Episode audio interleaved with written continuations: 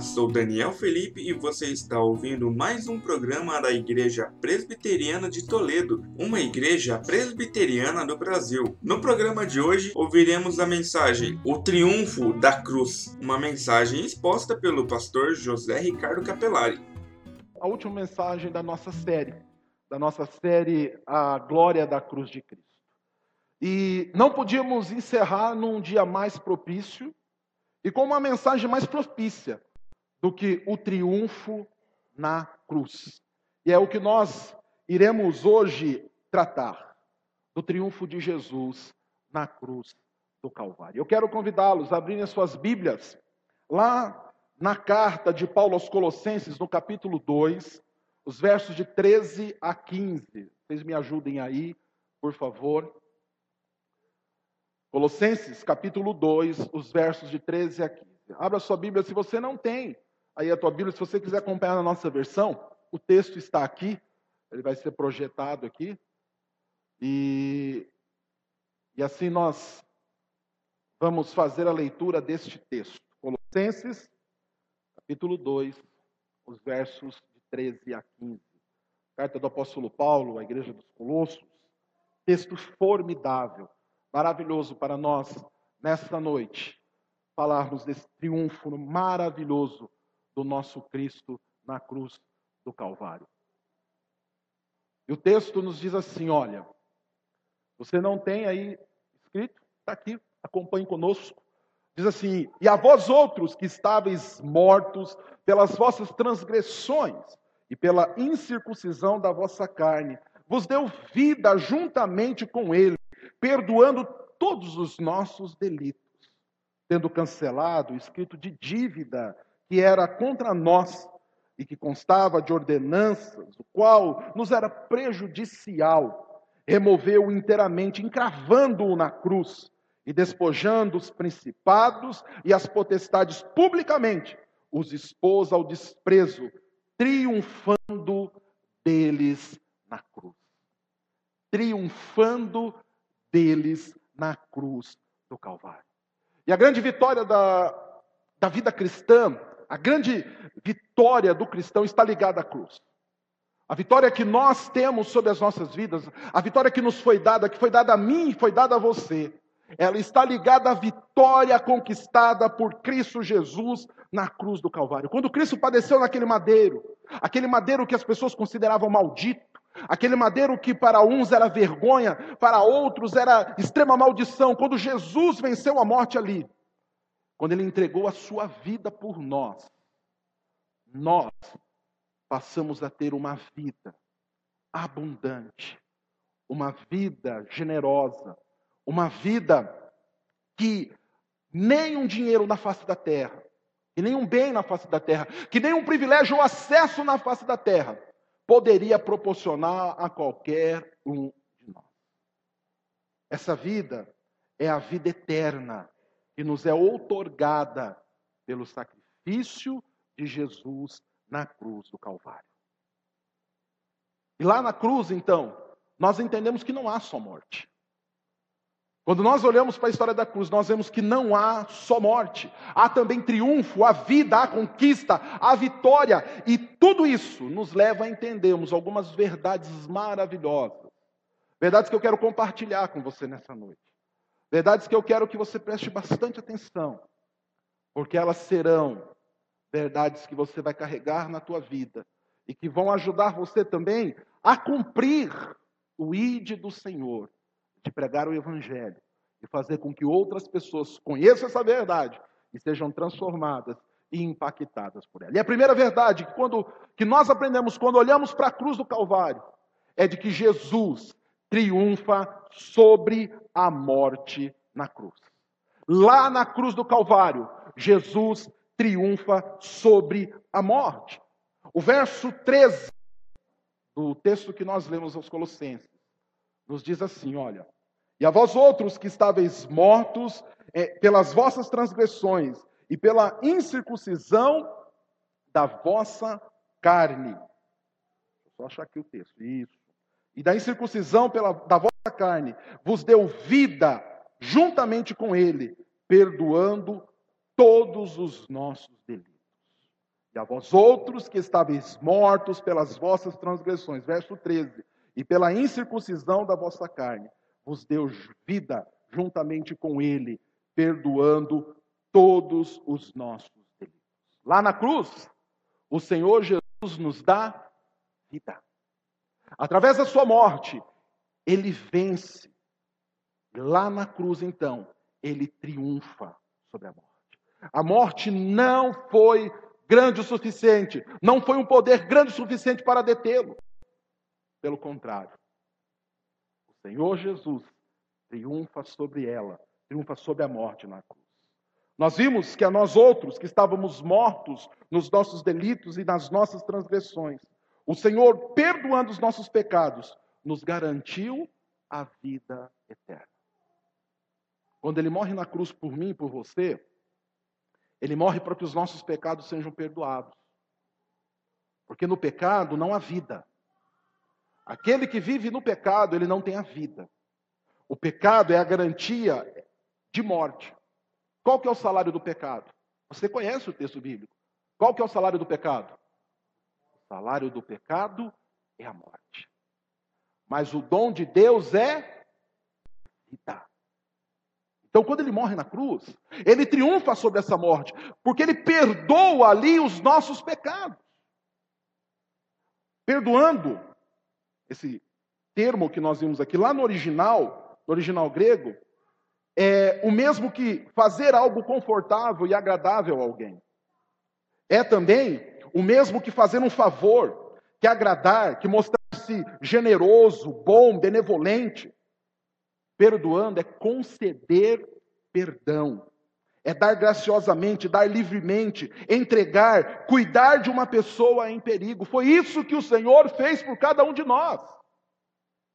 Ele nos perdoou, ele fez um favor que nós não tínhamos condições de alcançar.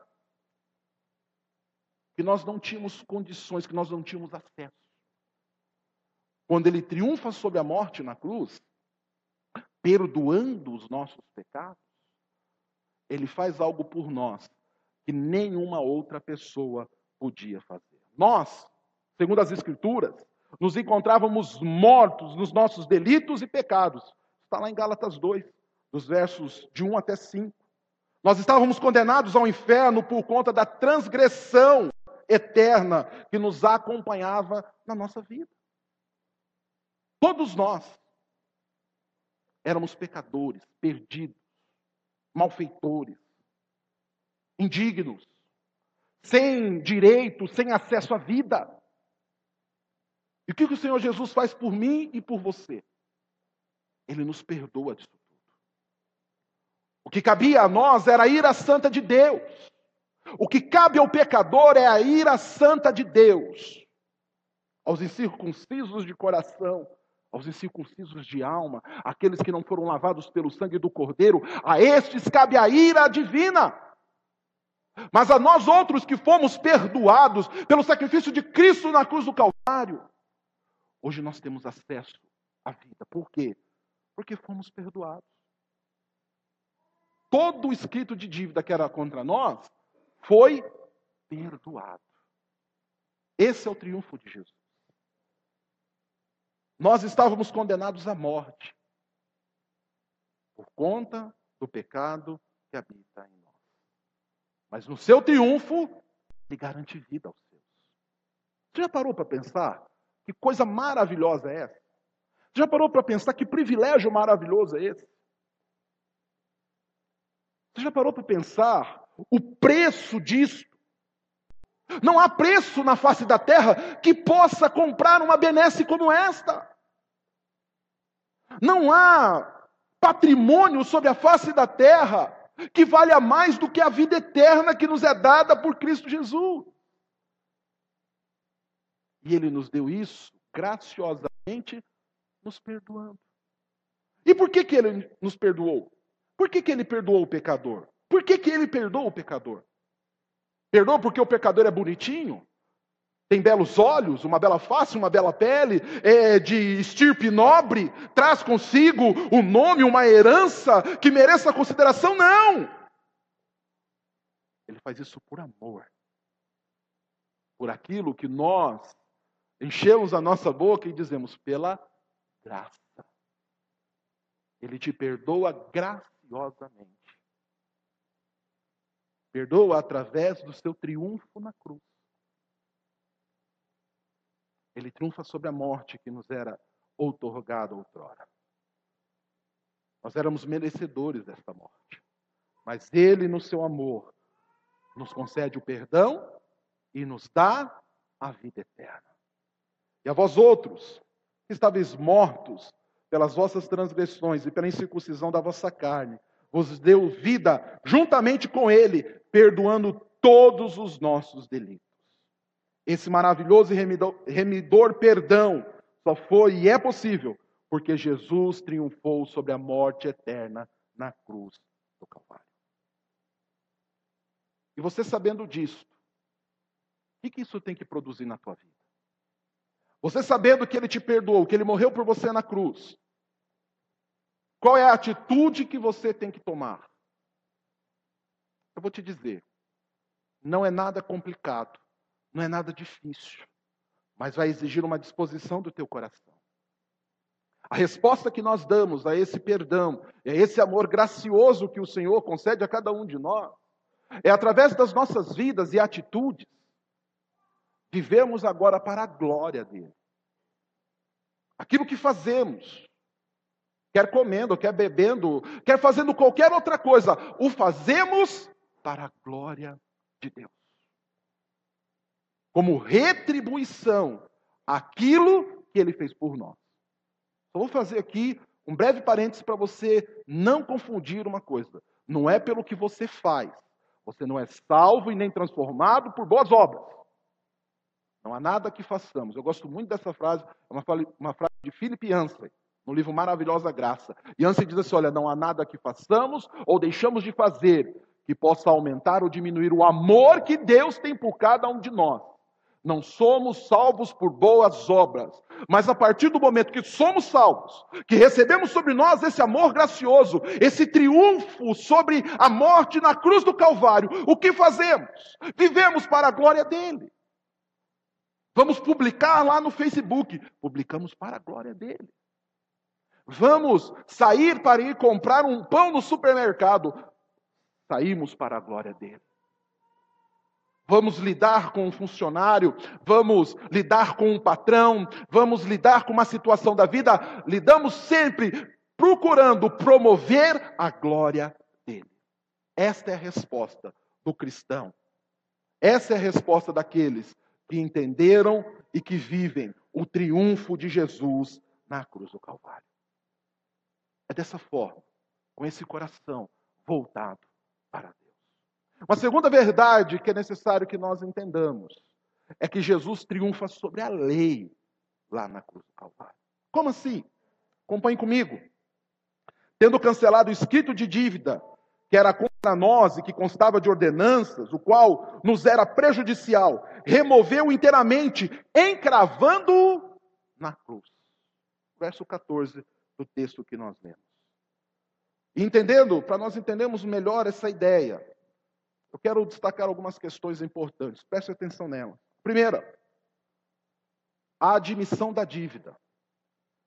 Todos nós precisamos entender e admitir que éramos devedores. O termo grego para definir escrito de dívida era uma espécie de lista de acusações que continham as dívidas que o próprio devedor admitia. Se nós queremos ser perdoados, se nós queremos desfrutar da plenitude do perdão, nós precisamos entender que somos pecadores. Um dos grandes defeitos dos cristãos dos dias de hoje, dos crentes dos dias de hoje, o cristão ele entende isso naturalmente. O crente ele tem uma certa dificuldade quem é o crente? O crente é aquele religioso, é aquele que tenta guardar os ritos da religião, mas que ainda não entendeu o poder da graça remidora de Cristo. E os crentes eles têm uma dificuldade de entender que eles são pecadores, que eles são passíveis de condenação. A gente que se acha valiosa demais. Mas Paulo vai dizer que havia contra nós um escrito de dívida. E não um simples escrito, um escrito que era reconhecido e legítimo. Por quê? Porque o devedor sabia que devia. Diferente da, do costume do nosso país hoje, né? Nosso país hoje, você tendo documento assinado, você tendo prova nas mãos, às vezes é difícil você conseguir receber algo que te deve. Eu costumo dizer que bom era o tempo que era no fio do bigode, né? A dava a palavra e cumpria aquilo que dava, aquilo que dizia. Hoje, infelizmente, não é assim. Mas Paulo está dizendo aqui que havia um escrito de dívida, reconhecido, que constava de ordenanças, que constava de algo que era contra nós. E reconhecendo que somos devedores, muita coisa muda na nossa vida.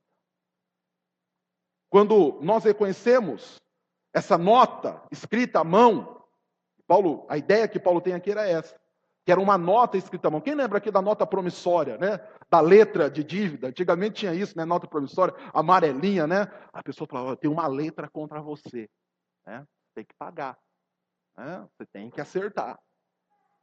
Então aqui a ideia é essa, que o devedor sabia da sua dívida, sabia que estava devendo, porém não tinha condições de poder pagá-la. Então nós precisamos entender: há contra nós, e nós precisamos reconhecer um escrito de dívida, uma dívida que nós assumimos, a qual nós não conseguimos pagar. Entendendo isso, nós podemos entender uma outra coisa que Paulo diz aqui, que é a anulação da dívida. Deus anulou ou pagou a lista de acusações. E aqui o termo no original, traduzido por removeu, significa apagar, anular, queimar ou inutilizar uma acusação de dívida reconhecida. O que, que Deus fez por você? Você tinha uma dívida. Você tinha algo que você não poderia pagar. Pastor, é o meu cartão de crédito. Não, esquece disso agora. É só a dívida do pecado que você vai lembrar agora, tá? Não consigo pagar. O que, que Deus faz? Ele anula essa dívida. Ele diz: olha, eu sou o supremo cobrador. A dívida é contra mim. Eu sou o dono desta letra. Eu sou o dono dessa nota promissória. Eu sei tudo o que você deve. Mas eu anulo, eu perdoo. O seu Shed diz que a figura de um tribunal está na mente de Paulo aqui. O réu está no banco. A escrita repleta de acusações está sendo preparada e lida. Quem já participou do tribunal sabe como é isso. As acusações estão sendo feitas. Olha, você fez isso, você fez isso, você deve naquilo, você é pecador nisso, isso aqui é contra você. Mas o juiz, que é Deus, inocenta o culpado, tendo satisfeito a morte de Jesus, seu filho amado, todas as exigências da lei. Ele diz: Olha, você deve. Você é um miserável pecador. Você não vale o buraco de um sapato velho. Mas deixa eu dizer uma coisa. O meu filho está pagando a dívida aí. Como assim é? Você está perdoado. Mas eu não paguei, não. Você não pagou. Você nunca teria condições de pagar. Mas alguém que tem pagou por você.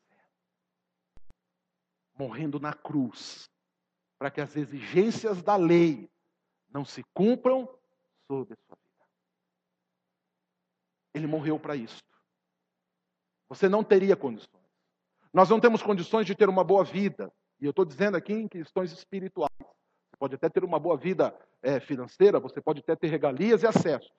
Mas sem Jesus, você não consegue ter paz no coração. Sem Jesus, você não consegue ter alegria perene. Você pode até ter momentos de felicidade, através de coisas que você adquire, sensações que você tem, mas alegria eterna só tem quem é perdoado, quem é remido pelo sangue de Jesus. Uma outra consideração, que é a terceira, é a fixação da dívida na cruz. Jesus nos perdoa os pecados. E no mundo antigo, quando se cancelava uma lei, um decreto ou uma prescrição, eles eram fixados em uma tábua com um cravo. Na cruz de Cristo foi crucificada a nossa lista de dívidas. Todas as acusações que pesavam contra nós foram pregadas na cruz de Cristo. Então, olha, para que todos vejam, você não deve mais nada.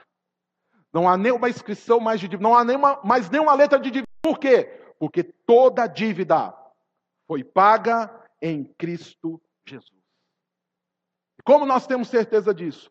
Está lá pregoada na cruz. Está lá o símbolo. Ela está fixada lá. Nós não devemos mais nada. Eu gosto muito de uma definição que Werner Burr, Werner de Burr, diz. Ele diz assim que Paulo tem a resposta a respeito disso que nenhuma outra filosofia tem. Os filósofos, os pensadores tentaram entender e responder essa questão, mas nenhum deles conseguiu. Mas Paulo vem e responde.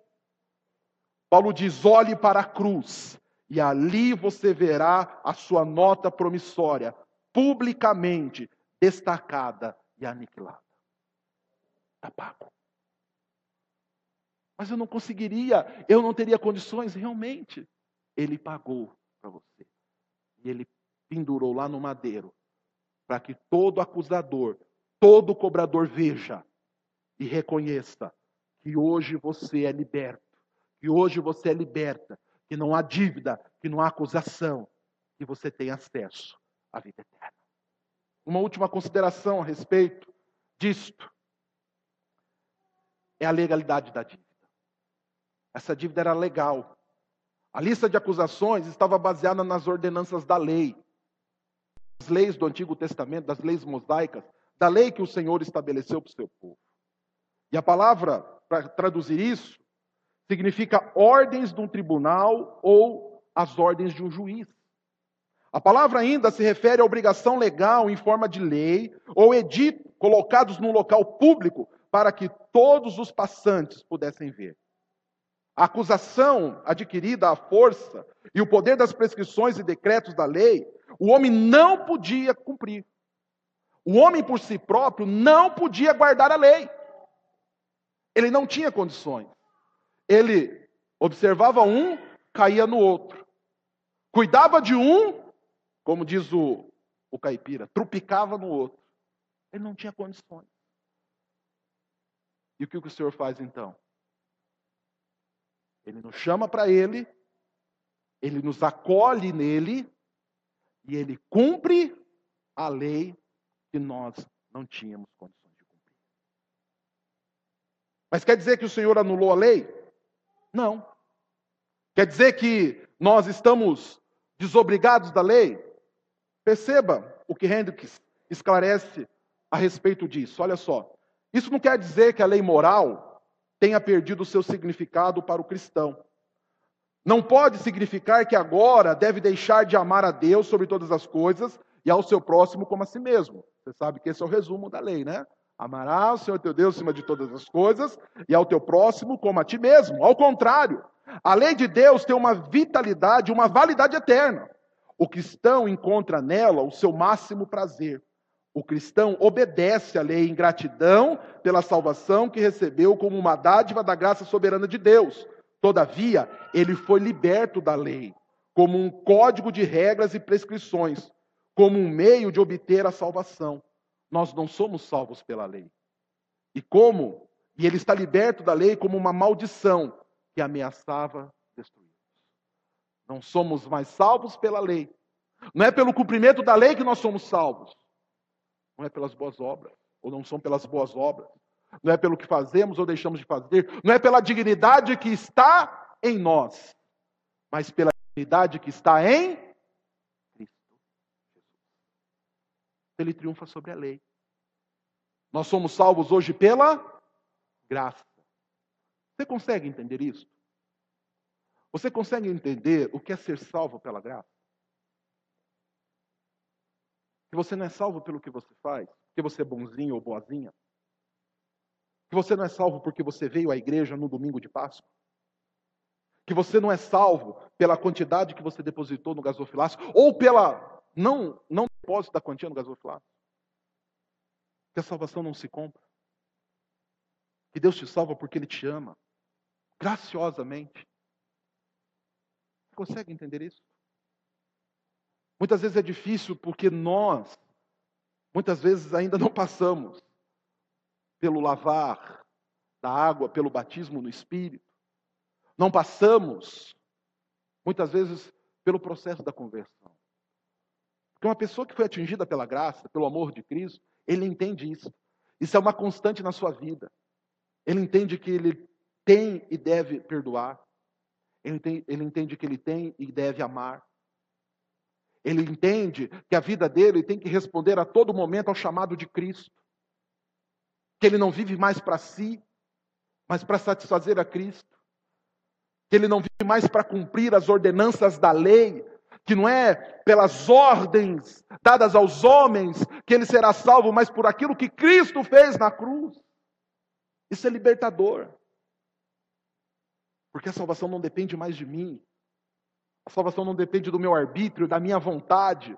Meu arbítrio não vale nada nesse momento. Pelo contrário, o Senhor vem, graciosamente me chama, filho, vem até mim. E Ele nos chama mediante a morte do seu filho triunfando sobre a lei e sobre as suas exigências. Hoje nós somos salvos pela graça. Não pelo que fazemos, mas porque Cristo, pelo que Cristo fez por nós. Esse é o Evangelho. Cristo vindo ao mundo para chamar e resgatar aqueles que são seus. Não por ordenanças nem por ritos humanos, mas pelo chamado gracioso e uma terceira e última verdade que nós precisamos aprender é que Jesus triunfa sobre o inferno na cruz do Calvário. E a palavra nos diz assim: olha, e despojando os principados e as potestades, publicamente os expôs ao desprezo, triunfando deles na cruz. O Senhor Jesus venceu todo o exército de Satanás, todos os anjos do inferno, todo o império das trevas. Ele é vencedor. Ele triunfou sobre a força do inferno na cruz do Calvário. Pastor, eu já tinha ouvido isso. Que maravilha. Mas você aplicou isso na tua vida? Você entendeu que você é chamado por um Cristo vencedor sobre todo qualquer principado e potestade? E que isso tem algumas implicações interessantes e importantes na tua vida. Jesus não somente lidou com o pecado e com a lei na cruz, ele também derrotou a Satanás na cruz do Calvário. E quem é Satanás, segundo a palavra de Deus? Ele é o pai da mentira. Ele é o príncipe das trevas. Ele é o príncipe que, que reina sobre este mundo. Ele é aquele que veio para tentar, de todas as maneiras, nos tirar do caminho de Jesus. Ele é o nosso maior inimigo. A palavra diz que ele é como um leão que está ao nosso derredor, rugindo, procurando a quem devorar. E há muitas pessoas que, quando ouvem falar de Satanás, tremem de medo. A gente quase não fala dele, né? Porque aqui é um lugar da glória de Cristo nós nos ocupamos com a glória do Senhor, ele não tem vez aqui no nosso meio, não sabemos dele, nós sabemos de Cristo. Mas a verdade é que muitas, muitos crentes, quando ouvem falar de, de Satanás, tremem. Ai meu Deus, e agora? O que vai ser da minha vida? Ficam apavorados, travados. A gente que por medo de Satanás fica travado na sua caminhada cristã. Pastor, não é para ficar assim? É claro que não. Porque Jesus triunfou sobre o inferno na cruz. E os seus anjos, os seus demônios, o seu príncipe maior está derrotado pelo poder triunfante de Jesus na cruz do Calvário. E nós que vivemos em Cristo, não vivemos com medo. Nós que vivemos no amor de Cristo, pelo contrário, nós não tememos a Satanás. No verdadeiro amor não existe medo. Antes, o verdadeiro amor lança fora todo medo. Nós somos aperfeiçoados, João vai dizer isso lá em 1 João 4. Nós somos aperfeiçoados no amor. Somos aperfeiçoados em Cristo. Não precisamos mais temer.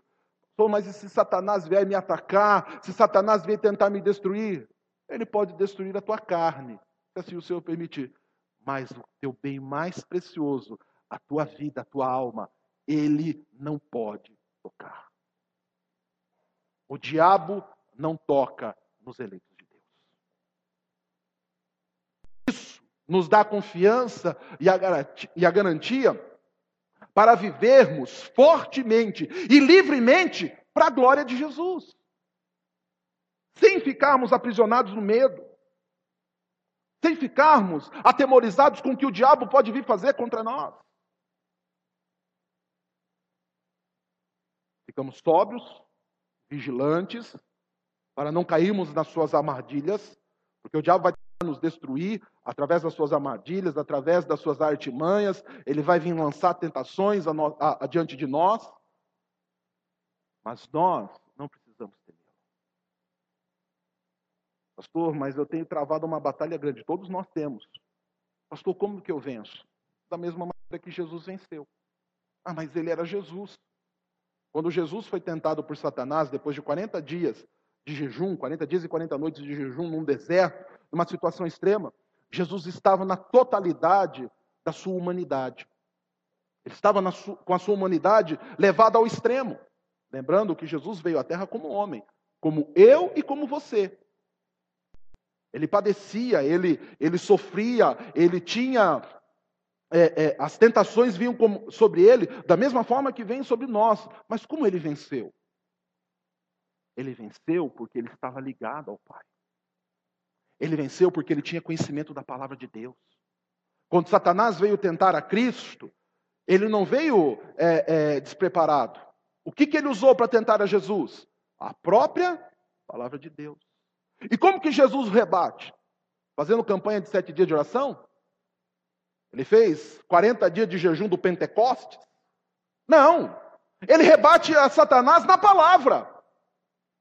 O Satanás, seu ordinário, nem só de pão o homem viverá, meu filho, mas de toda a palavra de Deus. O problema é que os crentes não mais vivem como lá em Efésios 6. O que, que diz lá? Revestivos de toda a armadura de Deus. O crente põe o capacete da salvação e sai pelado para a batalha. Sem espada, sem calçar os pés com as sandálias da justiça, sem a coraça, sem o escudo. Sai peladão lá, o que, que vai acontecer? Vai apanhar do diabo mesmo. E vai sair derrotado. Agora, revista de toda a armadura de Deus, para poder estar livre, contra, firmes contra as ciladas do inimigo. Pega a tua espada, aprenda a manuseá-la bem. Torne-se adestrado no uso da, da tua espada. Você vai ver se o teu inimigo vai te vencer. Saiba manear o escudo da fé. Vista a coraça da justiça. Viva como eleito de Deus. Crentes que são mais injustos do que os próprios ímpios deste mundo. Aí sai para o campo de batalha e toma tapa na cara de Satanás. Estou derrotado, tô lógico que vai perder. Eu estou usando aqui uma expressão jocosa, estou brincando com você, mas a coisa é séria. É muito sério. Temos que estar preparados. Jesus estava preparado. Estava na extremidade da sua humanidade, mas preparado, estava sublime com Deus. Quando Satanás veio, ele veio com uma quente saiu com três fervendo. Porque o Senhor estava preparado. O diabo, querido, ele vai tentar nos derrubar de todas as maneiras. Mas nós, em Cristo Jesus, somos mais do que vencedores. Ele vai tentar nos arrebatar para o seu império de trevas. Mas o Senhor nos tirou de lá e nos transportou para o reino do Filho do seu amor. Ele nos tirou do império das trevas. Quando ele triunfa sobre o inferno, ele vai lá, ele nos chama, ele nos tira. Não pertencemos mais ao regimento de Satanás. Não somos soldados do inimigo, ou pelo menos não éramos para ser tenho algumas dúvidas. Parece que há alguns infiltrados no nosso meio. Parece que não, existem. A palavra de Deus diz que há joio no meio do trigo. Infelizmente. Mas o Senhor diz que Ele é o, ele é o bom ceifeiro. Ele conhece bem a lavoura. No dia oportuno, Ele vai separar. Ele vai tirar tudo aquilo que não presta. Vai deixar somente o supra-sumo do seu chamado. E agora, conhecendo que ele venceu sobre a morte, que ele venceu sobre Satanás, nós vivemos a plenitude da vida em Cristo. Porque aquilo que o inimigo mais poderia nos furtar, mais poderia nos tomar, não está mais na mão dele. Está nas mãos de Cristo Jesus. Por quê? Porque ele triunfou, ele venceu a morte, ele venceu a Satanás. O seu Shed descreve esse triunfo de Cristo sobre as hostes do mal com as seguintes palavras: Cristo venceu os principados e potestades ao vencer todas as tentações satânicas, vivendo uma vida absolutamente sem pecado. Mais ainda, Cristo os venceu pela morte conquistada na ressurreição. Os poderes do mal tentaram destruir Jesus publicamente, pela rejeição do povo que gritava: crucifica-o! E pelo poder político dos líderes israelitas, com a concordância de Roma. Justamente na hora da maior vitória das trevas sobre o Senhor da glória, ele rompeu os grilhões da morte, demonstrando sua vitória sobre o poder do pecado, na sua expiação na cruz e sobre a morte pela ressurreição. Cristo venceu a Satanás. Ele não tem domínio sobre nós. Ele não pode ter domínio sobre a tua vida. Agora, ele não tem sobre aqueles que nasceram de novo, sobre aqueles que foram mortos por pecado, mas hoje vivem para Deus. Pastor, como eu sei que isso aconteceu na minha vida? A palavra de Deus diz que nós somos como árvores. E como que você conhece uma árvore? Como que você conhece que aquele pé é um pé de laranja? Pela melancia que nasce nele? Porque ela dá laranja. E como você sabe que a laranja é boa? Se ela for doce, proveitosa. Como que você sabe que é um pé de caqui? Se ele der, caqui. E como que você sabe se o caqui é bom? Se ele não for marrento. Se ele não for aquele caqui apertado, né, que você põe na boca, ele amarra a tua boca. A árvore se conhece pelos seus frutos. A árvore transformada por Cristo, ela dá bons frutos. Frutos dignos de arrependimento. Frutos que glorificam a Deus. A vida do cristão verdadeiro, em todos os seus atos, glorifica a Deus. O cristão, ele atrai as pessoas a si, e as pessoas gostam de estar do lado verdadeiro cristão, por quê? Porque ele transmite a glória de Cristo Jesus. Agora tem gente que se diz cristã, mas só sabe reclamar, murmurar, tem palavra ruim, tudo acha problema, tudo é difícil, tudo é ruim. Ninguém presta. Não presta governo, não presta pastor, não presta irmão, não presta isso, não presta aquilo. E o que, que acaba acontecendo? Essa pessoa demonstra a quem ela serve. E quem serve a Jesus, ele traz consigo uma gratidão no coração. Quem serve a Jesus traz consigo uma paz, uma alegria no coração. Quem serve a Jesus dá frutos dignos de arrependimento. Frutos que glorificam a Deus frutos que exaltam o nome do Senhor, frutos que adoram ao Cordeiro Santo de Deus. Esse é o resumo da tua vida. Quando as pessoas olham para você, elas reconhecem o Cristo que triunfou na cruz do Calvário. Quando elas olham para você, é a Jesus que elas veem na tua vida? Ou é a Satanás? Pastor, tem misericórdia. Eu tenho. Mas a palavra de Deus diz que o Senhor não terá. Eu sei que pintaram um, um Deus é, bonachão na tua mente, de barba branca, todo risonho, né? todo amigão. Mas saiba que a palavra de Deus não retrata o Senhor Deus dessa maneira. Não retrata o Senhor Jesus dessa forma. A palavra de Deus diz que ele virá sobre as nuvens com poder e glória. E ele trará nas suas mãos a espada e a inscrição gravada em suas coxas. E ele virá julgar vivos e mortos. Quando ele vier, aqueles que não se encontrarem segundo a sua vontade, para esses haverá choro e ranger de. Mas para aqueles que foram salvos nele, para aqueles que passaram pela e entenderam e vivem o significado da verdadeira Páscoa, aqueles que entenderam o significado da sua morte e foram lavados pelo seu sangue, sobre esses Jesus triunfou. E esses se alegrarão eternamente e ouvirão a mais doce voz que diz: Entra para o meu descanso. filho amado e filha amada. Louvado seja o nome do Senhor. E nós podemos isso porque ele triunfou sobre o inferno na cruz do Calvário. Que nós possamos entender isso, que nós possamos viver essa verdade das nossas vidas, louvando e bendizendo o nome do Senhor. Eu quero terminar dizendo que Jesus não saiu derrotado da cruz. Pelo contrário, ele venceu. Ele é o grande vencedor. E ele não é um vencedor de um duelo. Porque não há em nenhuma esfera, quer nos céus, quer na terra, quer em qualquer atmosfera espiritual, transcendente, imanente, não importa, não há força que se compara a Cristo Jesus.